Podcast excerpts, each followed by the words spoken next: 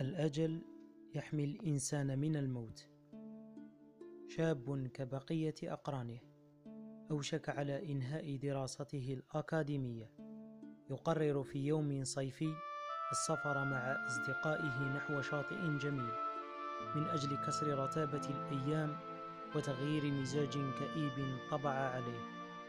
محاولا بذلك تناسي واقع يرى فيه أهدافه. أحلاما بعيدة المنال في ظل الحاجة إلى العزيمة.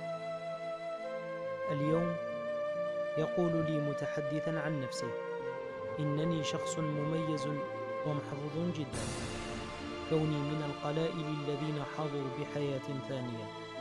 بعد أن عدت من الموت في مساء ذلك اليوم الذي لا أذكر منه سوى تلك الأمواج الخفيفة تداعب صخور شاطئ. والقفزة التي أصبت إثرها في نخاع الشوك. فلك أن تتخيل مدى صعوبة التكيف مع حياة أفتقر فيها إلى ممارسة أبسط عاداتي اليومية لوحدي. ومع ذلك فما حققته يعتبر استثناء وتحديا للذات.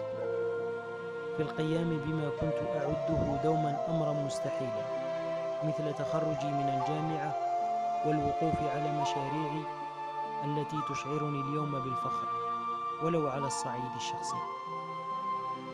المغزى من قصة الصديق هو أن تعد هذه الساعة هي آخر لحظات حياتك وأن تبدأ حياة ثانية بأفكار جديدة وبتفاؤل جميل وعزيمة قوية مع إشراقة اليوم التالي.